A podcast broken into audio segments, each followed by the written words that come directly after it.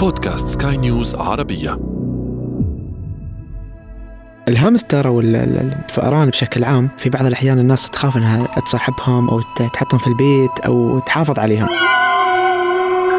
بالنسبة لي تربية الهامستر بالبيت هو بيعطيك positive vibes لأنه دايما active ودايما بده حركة ودايما بده يمشي ويحرك ويبرم.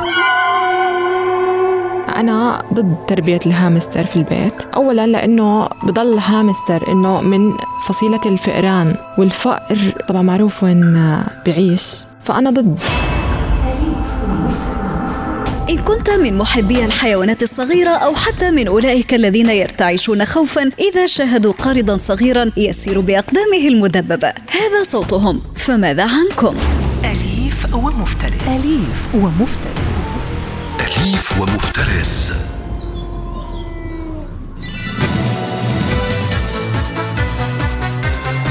هل تعرفون من هو همتارو مخلوق حلو صغير همتارو هل تذكرون همتارو؟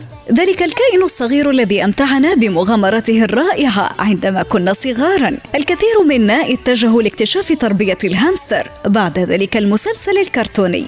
دعونا الآن نكتشفها أكثر ولنتصل بمربي الحيوانات السيد رامز إسلام.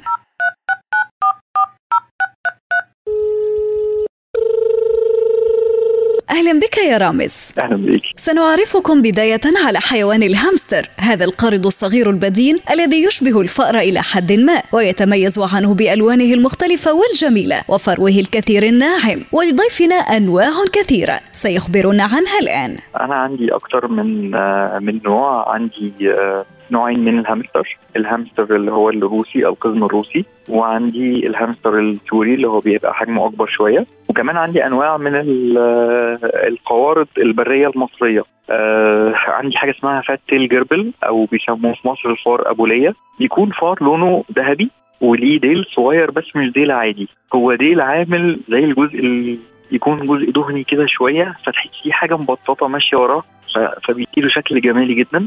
عندي الفار ال- اليربوع أو الجربوع اللي هو بيكون ليه رجلين طويلة وبتلاقيه بيمشي يتنطط كده. عندي نوع تاني من ال- الفئران وده نادر قوي ده موجود عندنا في سينا اسمه الفار أبو فرشة. بيسموه الفار أبو فرشة لأن الديل بتاعه بيكون فيه شعيرات شبه الفرشة اللي إحنا بنستخدمها. وده الحمد لله برضو أنتجت منه. فتربية القوارض من الحاجات الجميلة لأن هي ما بتاخدش مساحات كبيرة قوي في في التربية. وبمناسبة حديثنا عن بيت الهامستر تأكدوا دوما من نظافة محيطه الداخلي. أما إن كنتم تريدونه أن يعيش برفاهية فما عليكم إلا بحفنة من إشارة الخشب فهو يحبها كثيرا وتشعره بأجواء الغابات. لو جينا نبص هنلاقي التربة اللي بتكون تحتيهم يا إما بتكون تربة طبيعية يا إما بتكون آه، آه، تربة صناعية اللي هي الخشب النشارة بتاعة الخشب. فدي بتكون سهلة إن أنت بتشتريها كلها مرة كل 10 أو 15 يوم تبتدي إن أنت تغيريها لهم. فهو مش بيحتاج عناء في النظافه الحاجة الثانية الأكل بتاعهم بيكون بسيط جدا. آه، في اليوم كله ممكن ياكل مقدار آه، آه، 20 30 جرام من إذا كان حبوب أو إذا كان خضروات. فبالتالي هو مش مكلف وفي نفس الوقت مش مش بيعمل روايح أو بيعمل أصوات لأن القوارض ما بتطلعش أصوات غير زقزقة كده بسيطة. لما بيكون تحتيهم babies بيبتدي بقى ال babies دي بتنادي على أمهاتها بزقزقة كده زي العصافير بسيطة بس غير كده ما فيش أصوات خالص. فدي من مميزاتهم كمان. يبدو الأمر مشوقا. سنواصل في حديثنا عن أكل الهامستر. هل تعلمون أن القوارض لا تحب فعلا الجبن؟ نعم إنها مغالطة توم وجيري.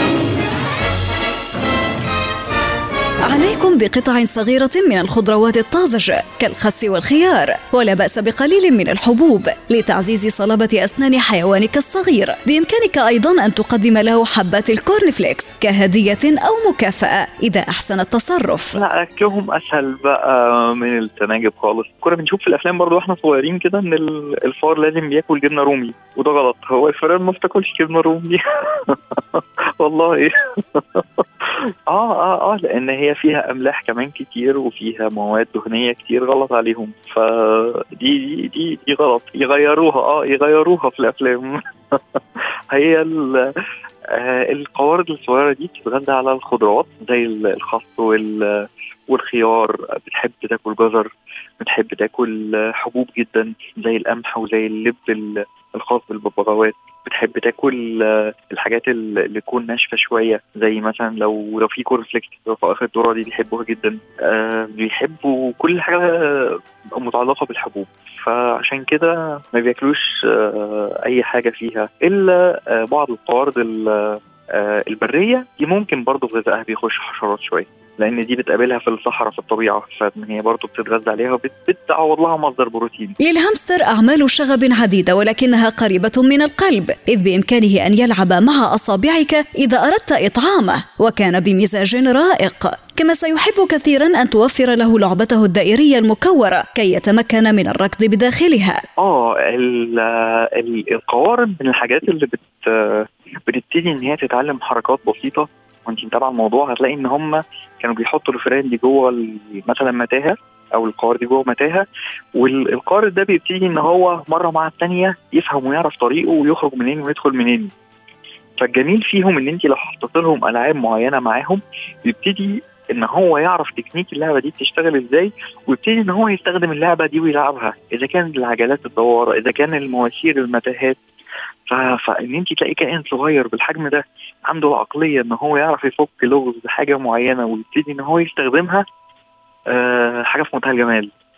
فحتة بقى إن هو يقرب منك فدي بتبقى سهلة إن انت تتوددي ليه بقطع أكل اللي بقى هو بيحبها. آه في أنواع من القوارض بتحب إن الواحد يفضل يلعب معاها زي القطة. إن هو يلعب لها في رقبتها يلعب لها في راسها فأول ما تشوفك تبتدي تجري عايزة أنت تاخديها على إيدك علشان أنت تلعبي معاها بالمنظر ده. فلا آه تبقى جميلة.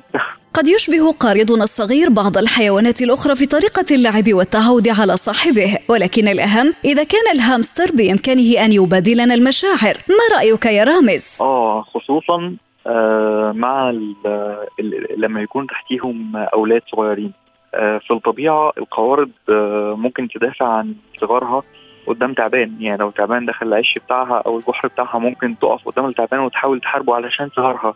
فلك ان تتخيلي بقى إن أنت ممكن آه، بتوصل بيكي المرحلة إن أنت تشيلي صغار القوارض دي وتمسكيهم قدام مامتهم ومامتهم تبقى واقفه ومدياكي كل الأمان. ان انت ماسكة اعز ما تملك وهي مش مش خايفة منك آه، عليهم أو ان انت ممكن تأذيهم هي خلاص وثقت فيكي لا بأس في ذلك. دعونا الآن نكتشف آراء البعض حول تربية الهامستر في المنزل. أنا ما أخذت التجربة إنه يعني إنه كان عندي حيوان بالبيت. أنا ما جربت. إذا هل أنا مع أو ضد؟ صراحة أنا محايد. يعني ما ما عندي مشكلة. ما ربيت قبل هيك حيوان. بس هو كحيوان مش يعني بالعكس حجيبه يجي يلف بالبيت يعني حيكون free أو ممكن إذا كثير هو من نوع الحيوانات اللي ممكن يسوي damage أو ممكن يوسخ أو هاي ممكن أحطه ب his own environment create his own environment أسوي له بيئة طبيعية له تساعده على العيش يعني أو ممكن يكون مسالم بهاي ال environment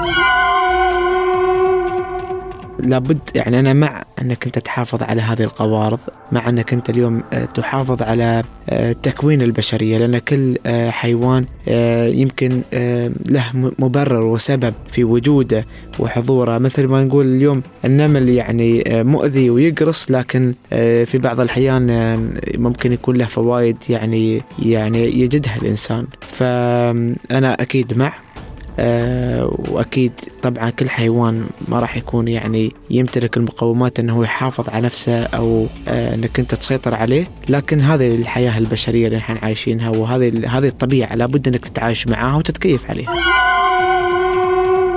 بالنسبة لي تربيه الهامستر بالبيت هو بيعطيك ال positive vibes لأنه دائما active ودائما بده حركة ودائما بده يمشي ويحرك ويبرم. فبحب بحب الشيء اللي بيعمله الهامستر إنه بخليك عندك دافع للحياة. وهو بخلي هيدا الشيء عنده آه ليضل مستمر بالحياة. بحب يمشي كثير فهيدا بخليه الإنسان اللي عم بيشوف هالكائن الصغير الموجود بقلب قفص بقلب البيت يعطيه دافع للحياة من جديد.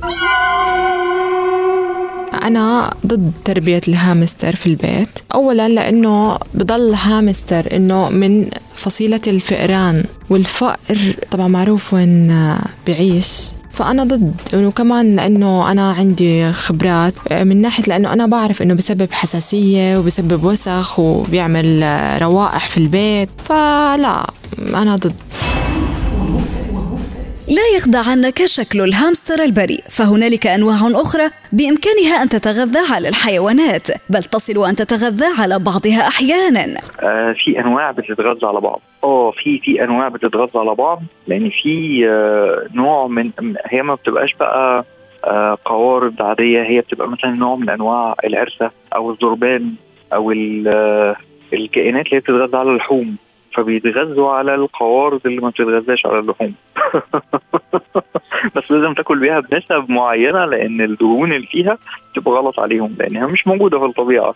يعني هي ممكن تاكل ألبان لكن ما تاكلش أو تاكل آه، آه، جبن تكون معمولة من ألبان صافية. كل من يستمع إلينا الآن وأحب تربية الهامستر الوديع يتساءل عن مسألة اللقاحات الخاصة به بين كل فترة وأخرى. إليكم الإجابة من مربيها. آه، أغلب ال- القوارض برضو ما لهمش لقاحات أو أمصال لأن هم ما بياكلوش حاجات آه، ممكن تعمل لهم آه، مشاكل هضمية أو ما بياكلوش حاجات ممكن تعمل لهم مشاكل في الصحة. فالحل الوحيد إنك تحافظ على نفس الغذاء الطبيعي ليهم علشان تفضل صحتهم كويسة ونبعدهم طبعا عن تيارات الهواء الباردة والنظافة المستمرة. مش محتاجين أكتر من كده خالص. آه لأن آه، هي دايما القوارض آه، كائنات بتعيش جوه جحور. فالجحور دي بتكون بعيد عن تيارات الهواء البارده. فهتلاقي القارض يا دوب يخرج يصطاد وينزل تاني جوه الجحر بتاعه في الدفا أمور طريفة كثيرة ستراها أمامك وستعوضك عن رؤية فيلم كوميدي إذا كنت تربي الهامستر مع حيوان آخر كالكلب مثلا. هو مرة زمان آه كان عندي كلب آه لولو كده كان لونه أبيض قبل قبل بقى ما يكون عندي بيت خاص بيا. كان عندي كلب لولو كان عندي هامستر لونه أبيض برضه بس موجود في الأوضة بتاعتي. فكان والدي وإخواتي بيخافوا إن هم يفتحوا الأوضة بتاعتي عشان كان بيبقى فيها حاجات كتير. ففي يوم من الأيام واحد من الهامستر دول هرب في قلب الشقة. فصدفة إن الكلب ده بيجري والهامستر بيجري وراه. فأختي الصغيرة راحت طلعت تجري على والدتي الحق يا ماما الحق يا ماما الكلب ولد الكلب ولد. ف... طب هو كلب عايش لوحده في نفس الوقت. الولدة بتاعته هتبقى صغيرة تطلع تجري وراه كده. يعني هو الكلب هو مش فاهم ده إيه فهو بيجري منه يعني. وختاما لا توقظ أبدا حيوان الهامستر وهو نائم وإلا فسيريك الوجه الآخر. في أنواع من ال- القوارض البرية. آه، هي كل الموضوع إن هو بيبقى حاجز الخوف مجرد ما حاجز الخوف اتكسر بينك وبين الكائن اللي أنت بتربيه آه، هو بيبتدي إن هو يتعامل معاكي باريحيه تامة ما فيش أي دفاع عن النفس. لأن كل الحيوانات اللي ربنا خلقها على وش الأرض ومن ضمنها الإنسان زمان بيعيشوا على ثلاث غرائز أساسية. أول غريزة الأكل والشرب وإحنا بنوفره. الغريزة الثانية التزاوج وإحنا بنوفر له الوليد بتاعه. الغريزة الثالثة هي الدفاع عن النفس والدفاع عن الحياة علشان يفضل على على, على وش الدنيا باقي.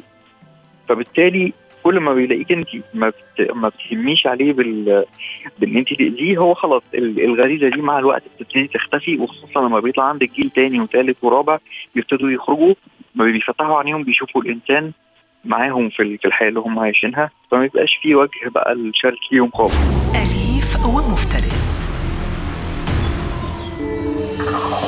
أمل أن تكونوا جميعا أوفياء لحيواناتكم الصديقة حتى إن أصيبت بمرض ما فذلك هو واجب الصداقة ولا تنسوا أبدا العناية بها وبمحيطها والالتزام بلقاحتها وزيارة الطبيب البيطري بشكل دوري. ولا تنسوا أن تكونوا أوفياء لنا أيضا بالاستماع إلى مختلف حلقاتنا من بودكاست أليف ومفترس. كنت معكم في الإعداد والتقديم أنا ابتسام العكريمي وكان معكم في الإخراج الصوتي إيدي طبيب.